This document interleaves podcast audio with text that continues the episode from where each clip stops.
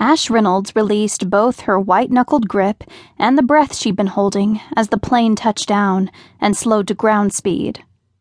She didn't mind flying, had been all over the world as part of her military career, but she hated landing. All right, boy? she asked her flying companion.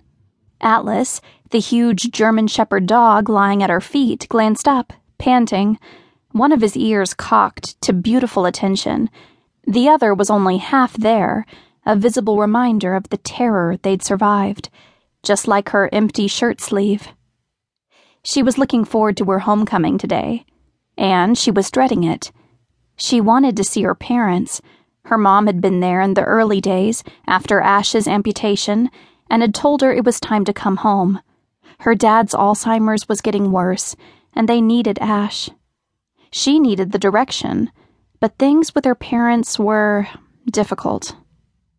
After high school graduation, Ashley had found out the truth. She'd been adopted as an infant. The fact that her parents hadn't told her after a lifetime of opportunity had broken her heart. How could they keep something so important from her? Over several months, that hurt had festered until she had seriously questioned her identity. Who was she, really? She'd found herself in the Marines. As a soldier, as a MWD handler. She and her partner, Atlas, had been responsible for saving countless lives. And now she'd not just lost an arm, she'd lost that identity Ashley the soldier. Her parents needed her. Maybe she could help in the family feed store. Was that who Ashley was now?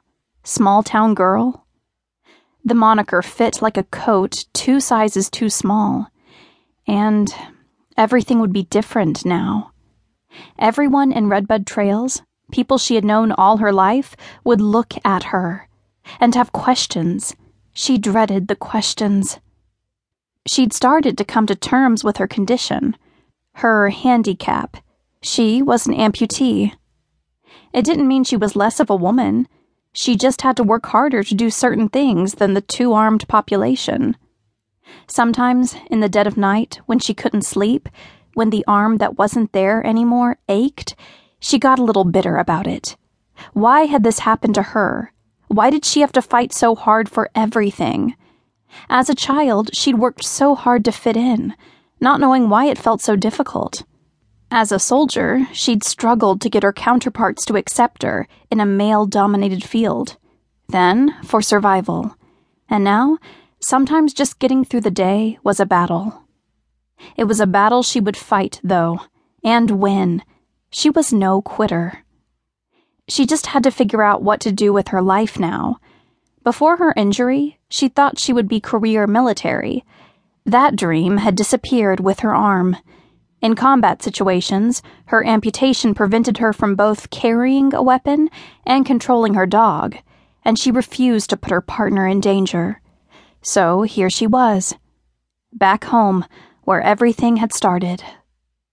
She and Atlas were on the emergency exit row, so he'd have more room at her feet. As a MWD, he was allowed in the cabin. But he was retired now, like her discharged because he'd lost hearing in his injured ear. At least she'd been allowed to keep him. He'd been a big part of her life for the last several years. They'd trained together, been at war together. Those kinds of things bonded you. And almost dying together? They were linked, that was for sure.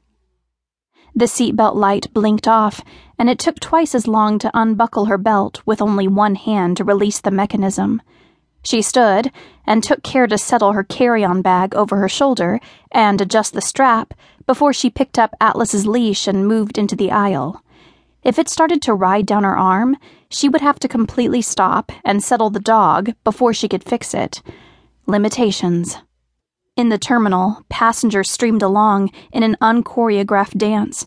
Businessmen in suits with rolling luggage, soccer moms trying to corral their kids young people with backpacks slung over their shoulders, none paying a bit of attention to the returning veteran.